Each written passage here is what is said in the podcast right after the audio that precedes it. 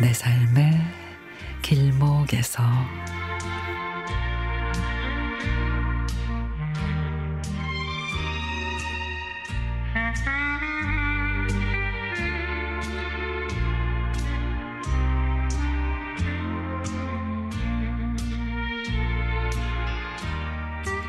결혼식을 올리고 부모님 품을 떠나 신정동 세댁이 된 지 벌써 1년 10개월이 됐습니다.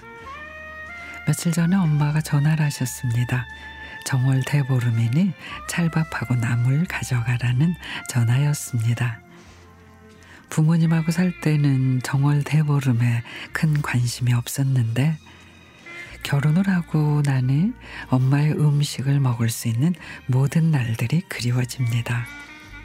심지어 찰밥은 평창에 계시는 할머님이 매년 정월 대보름이면 일산에 있는 저희 친정으로 보내주시는 귀한 음식입니다.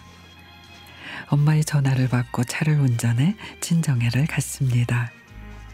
올해도 역시나 할머니가 보내주신 찰밥이 도착해 있었습니다. 사실 작년 연말에 할머니가 넘어지셔서 고관절에 금이 가는 바람에 어, 올해는 할머니표 찰밥을 못 먹겠구나 그랬는데 친정에 가보니까 평창에서 온 찰밥이 있더라고요.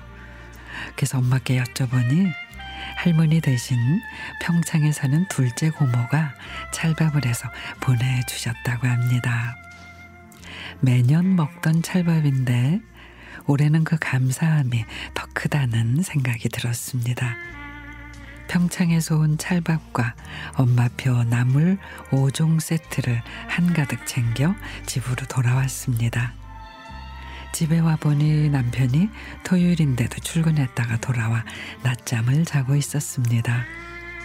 저는 바로 팬에 들기름을 들은 후 찰밥을 피자처럼 납작하게 구웠습니다.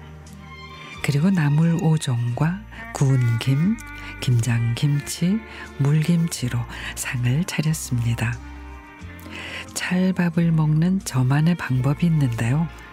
김 위에다가 찰밥과 나물, 김치를 올린 뒤 한 입 가득 넣고 먹다가 물김치를 한 입 먹어주는 거랍니다. 그 맛의 감동은 이루 말할 수가 없죠. 결혼 후 이전엔 미처 몰랐던 부모님의 사랑을 보름 음식들과 더욱 느끼게 됐는데 이게 바로 정월 대보름 사랑이 아닐까 싶습니다.